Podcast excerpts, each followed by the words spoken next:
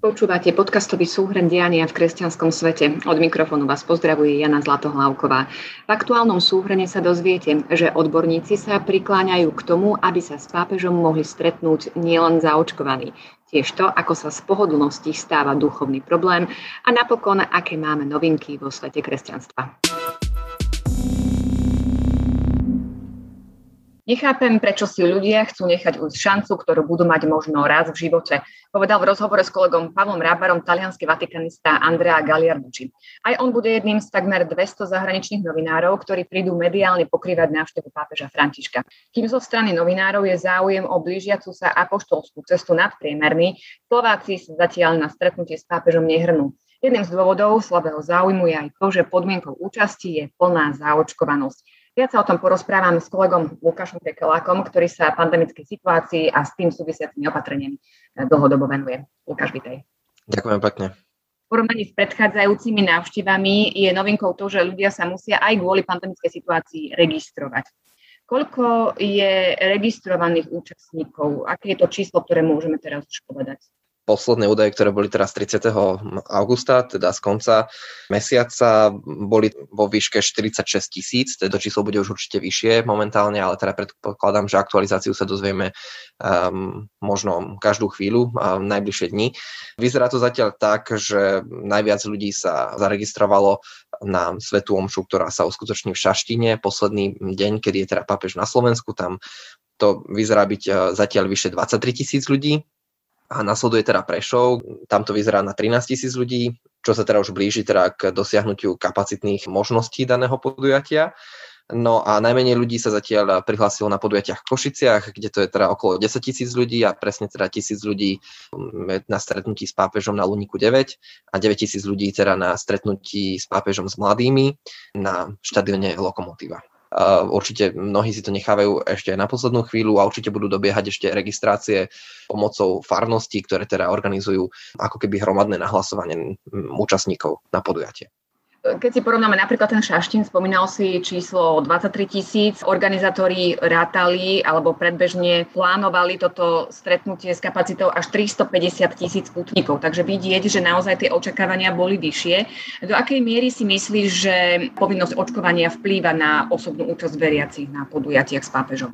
Do pomerne veľkej miery vplýva aj očkovanie na účasť s pápežom, ale samozrejme e, neviem, či práve očkovanie alebo práve možno pre niektorých komplikovanejšia registrácia, teda hlavne pre starších ľudí, lebo v súvislosti s podujatiami napríklad, keď teda prišiel a už teda zosnulý pápež Jan Pavel II na Slovensko. V danom čase nebola registrácia elektronická, ako je tomu dnes. Kupovali sa lístky, teda aspoň tak si to ja momentálne spomínam, keďže som sa toho podujatia zúčastnil ešte ako malý chlapec. Takže myslím si, že nemusí byť problémom len očkovanie, ale teda možno pre niektorých komplikovaná registrácia, keďže sa podujatia chcú zúčastniť určite aj mnohí starší veriaci ktorí možno nie sú až takí zbehli v týchto technologických záležitostiach, ale jednoznačne očkovanie hrá istú rolu. A vieme to aj podložiť nejakými číslami? 16. augusta vyšiel prieskum agentúry AKO, ktorá vlastne zisťovala nálady v súvislosti s očkovaním a s prepojením návštevy pápeža v ktorom sa teda v danom prieskume sa len 12% ľudí vyjadrilo, že vlastne podporuje podmienku očkovania pri stretnutiach s pápežom a takmer polovica, 48% ľudí sa prihlásila k tomu, aby sa teda podujatí s pápežom mohli zúčastniť aj ľudia, ktorí prekonali ochorenie COVID-19 alebo tí, ktorí sú negatívne testovaní. A ako je to v prípade tých, ktorí sa nemôžu dať z objektívnych dôvodov očkovať? A tí, ktorí sa nemôžu dať zaočkovať z objektívnych dôvodov, teda buď eh, majú nejakú zdravotnú indikáciu, alebo sú to povedzme deti vo veku do 12 rokov, pre ktoré ešte nie je možnosť dať sa zaočkovať, keďže to neschválila žiadna zdravotnícká inštitúcia, nielen teda v Európe, ale ani vo svete, tak pre týchto ľudí vlastne platí možnosť e, zúčastniť sa podujatia aj bez toho, aby boli teda zaočkovaní. Len títo ľudia budú teda v danom prípade na podujatí umiestnení v osobitných sektoroch, aby teda nedošlo k nejakému premiešavaniu tých, ktorí zaočkovaní sú a tých, ktorí zaočkovaní teda nie sú, aj keď teraz z objektívnych dôvodov. E, ty si v uplynulých dňoch oslovil viacero známych odborníkov a väčšina z nich sa zhodla, že ak by boli vytvorené osobitné sektory pre OTP skupinu, ich prítomnosť by nepredstavovala nejaké zvýšené epidemiologické riziko. Je možné, že by sa ešte v posledný týždeň prehodnocovali podmienky účasti? Možné to je a, a podľa našich informácií, teda podľa informácií denníka Postoj, konferencia biskupov Slovenska už navrhla vláde možnosť zmeniť opatrenia, teda umožniť účasť na podujatiach s pápežom Františkom nielen pre očkovaných, ale teda pre istú časť ľudí, ktorí budú aj teda negatívne testovaní, alebo teda pre tých, ktorí prekonali ochorenie COVID-19, teda v tzv. režime OTP. Nevieme, či teda by išlo, či teda navrhuje alebo žiada zmeniť celé podujatie v tomto režime OTP, ale aj v súvislosti s tým, aj teraz oslovením niektorých odborníkov, ktorí nie sú proti tomuto, proti tejto zmene, je možné, že by išlo minimálne o časť, teda o nejaké vyhradené sektory, ktorých by sa povedzme pár tisíc ľudí mohlo zúčastniť práve v tomto režime. Porovnajme si podmienky napríklad s inými veľkými podujatiami, ktoré sa budú diať v následujúcich dňoch, napríklad Medzinárodné letecké dni v kuchyni pri Malackách tie sa uskutočnia počas prvého eh, septembrového víkendu. Aké tam platia pravidla? Práve toto eh, je akýmsi nazvime to precedencom, aj keď to je asi príliš silné slovo. Na tomto podujatí sa môžu zúčastniť aj e, ľudia v režime OTP, teda aj testovaní a tí, ktorí prekonali e, COVID-19, nielen očkovaní. A práve teda ide o ľudí, ktorí sa budú na tomto e, podujatí zúčastniť v osobitných sektoroch. To je jeden z argumentov aj teda iných politických strán, napríklad Kresťanskej únie či KDH, Kresťansko-demokratického hnutia, ktoré žiadajú aj na základe tohto prehodnotiť účasť na podujatiach s pápežom. Vieme tiež, že vláda sa tým to bude zaoberať musí rozhodnúť čo najskôr, pretože ak sa aj tak rozhodne, povedzme v pondelok, eh, v útorok, je to pomerne krátko už predtým, než sa naozaj dostane pápež na Slovensko a ľudia sa nejakým spôsobom musia zariadiť, takže eh, vláda by mala rozhodnúť čo najskôr určite. Pápež František bude pred návštevou Slovenska v Budapešti na Medzinárodnom eucharistickom kongrese a tam platia tiež iné pravidlá. Účasť nie je podmienená očkovaním. Čo to napríklad znamená pre slovenských nezaočkovaných veriacich, ktorí by chceli ísť do Maďarska? Maďarská vláda si zvolila vlastne v rámci daného podujatia cestu zrušenia protipandemických opatrení. Argumentuje v podstate tým, že Maďarsko je ako jedna z krajín eh, pomerne vysoko preočkovaná, má teda eh, vyššiu preočkovanosť eh, ako mnohé iné, nielen stredoeurópske krajiny, ale teda celkovo krajiny Európskej únie. Preto teda tvrdí, že si môže niečo podobné dovoliť.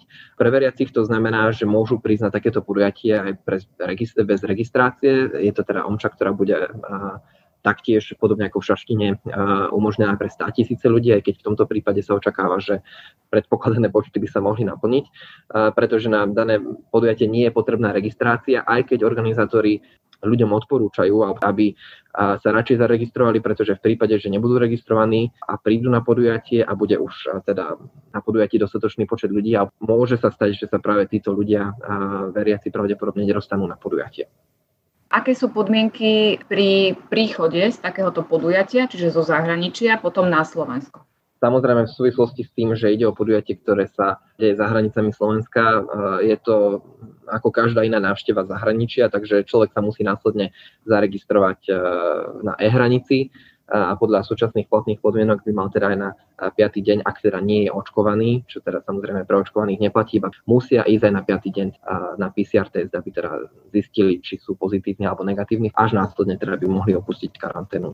Ďakujem ti veľmi pekne za aktuálne informácie. Ďakujeme a prajem pekný deň. Vráťme sa ešte na chvíľu k vlažnejšiemu záujmu ľudí o stretnutie s pápežom. Kolega Pavel Hudák pri rozhovoroch s kňazmi, ktorých sa pýtal na dôvody, narazil popri povinnej registrácii a očkovaní aj na ďalší problém, a to nárast prežívania viery vo virtuálnom priestore ako jeden z dôsledkov pandémie. Salesian Marian Husár, ktorý je farárom v Bratislave na Milotičovej ulici, sa zamýšľa nad tým, či sme možno niektorí troška nespohodlnili. Ostaneme doma a budeme mať lepší obraz, budeme lepšie vidieť a počuť. Tým, že virtuálny svet viac zaberá náš priestor, je potom možno ťažšie priniesť obetu a ísť niekam na púť. O čo si nádejnejšie však dodal, že mnohí si odkladajú registráciu na neskôr. Hovorí, že aj pri akciách a podujatiach, ktoré sa robia v malom vo farnostiach, sa ľudia často hlásia na poslednú chvíľu. V každom prípade vopred špekulovať o fiasku, blamáži či nezáujme o pápeža by bolo príliš krátko zraké. Už len to, že k nám vôbec príde a vyruší nás, je obrovský úspech. Veď kto by si ešte začiatkom roka pomyslel, že to si také sa vôbec môže stať. Počas uplynulých týždňov sme sa v našom redakčnom týme veľa rozprávali aj o nadchádzajúcej návšteve svätého Otca a pripravovali sa na to, aby sme vám z Bratislavy, Prešova, Košíc a Šaštína priniesli nielen čo najaktuálnejšie informácie, ale navyše aj fundované postrehy, komentáre, analýzy a zaujímavé rozhovory. Novinkou vo svete kresťanstva je seriál Porozumieť Františkovi, v ktorom približujeme rôzne aspekty pontifikátu súčasného pápeža. Katolický kňaz a spolupracovník Sveta kresťanstva Radoslav Šaškovič sa zamyslel nad tým, ako chápať pápežov prístup k rozvedeným a znovu zosobášeným. Salesianka Dagmar Kráľova priblížila jeho vzťah k ženám. S minoritom Lucianom Bobuckým sme sa rozprávali o Františkovom chápaní Božieho milosrdenstva a pápežov dlhoročný osobný priateľ z Argentíny v exkluzívnom rozhovore priblížil, to je to vlastne Jorge Mario Bergoglio. Už dnes môžeme prezradiť, že od 12. do 15. septembra tam v spolupráci s Postoj TV každý večer prinesieme špeciálne televízne štúdio, v ktorom s pozvanými hostiami zhodnotíme deň s pápežom Františkom. Rovnako vám každý večer zašleme informačne nasytený newsletter so sumárom dňa, aby vám neuniklo nič podstatné z tejto jedinečnej udalosti. Stačí, ak nám cez stránku Sveta kresťanstva pošlete svoj e-mail. A ešte tu máme prehľad dôležitých udalostí v skratke. Slovenskí biskupy v pastierskom liste vyzvali veriacich, aby sa osobne zúčastnili na stretnutiach s pápežom Františkom. Vláda schválila nový COVID-automat. Kostolom dáva na výber, podľa akého protokolu sa budú riadiť, čo kňazom spôsobuje rôzne problémy.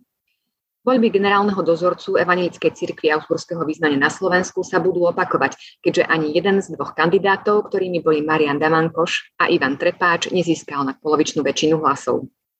Po smrti 98-ročného francúzského kardinála Alberta Vanoja sa najstarším členom kardinálskeho kolégia stal 97-ročný Slovák Jozef Tomko. Pápež František poskytol rozsiahly rozhovor španielskému katolickému rádiu. Hovoril o reforme rímskej kúrie, návšteve Slovenska aj o tzv. tridentskej omši. Židovským predstaviteľom sa nepozdávajú pápežové vyjadrenia o Tóre, žiadajú Vatikán o vysvetlenie. Afganistan opustil posledný katolický kňaz, spolu s ním odleteli do Ríma aj reholničky z kongregácie sestier misionárok lásky spolu so 14 handicapovanými deťmi, o ktoré sa starali. Konštantinopolský patriarcha Bartolomej navštívil Ukrajinu. Moskovský patriarcha Kiril hovorí o hriešnej a nevysvetliteľnej ceste. Americká katolická mediálna spoločnosť EWTN, ktorú založila charizmatická rehoľná sestra matka Angelika, si pripomenula 40. výročie svojho vzniku. Vo Francúzsku zavraždili katolického kňaza Oliviera Majerea. Pravdepodobným brahom je nelegálny migrant, ktorý údajne stál aj za minuloročným podpalačským útokom na katedrálu v Náls. A na záver máme pre vás tradičnú knižnú bodku. Ignacianskom jubilejnom roku, ktorým si spoločnosť Ježišova pripomína 500 výročie obrátenia svätého Ignáca z Loyoli a 400 výročie jeho svetorečenia, slovenskí jezuiti vydali v novom preklade základné dielo jezuitskej spirituality Ignácové duchovné cvičenia. V úvode prekladateľ jezuita Jan Benkovský píše Ignácova dobrodružná cesta duchovných cvičení nás vedie k lepšiemu a hlbšiemu poznaniu Ježiša Krista a jeho posolstva. Vedie nás k tomu, aby sme si viac zamilovali Ježiša Krista, nasledovali ho a aby sme sa mu usilovali podobať. Koniec citátu. Počúvali ste augustový podcastový súhrn najdôležitejších udalostí v kresťanskom svete. Pripravili ho pre vás Imrich Gazda, Lukáš Kekelák a Jana Zlatohlávková. Prajeme vám úspešný ďalší mesiac a požehnané prežitie návštevy pápeža Františka na Slovensku.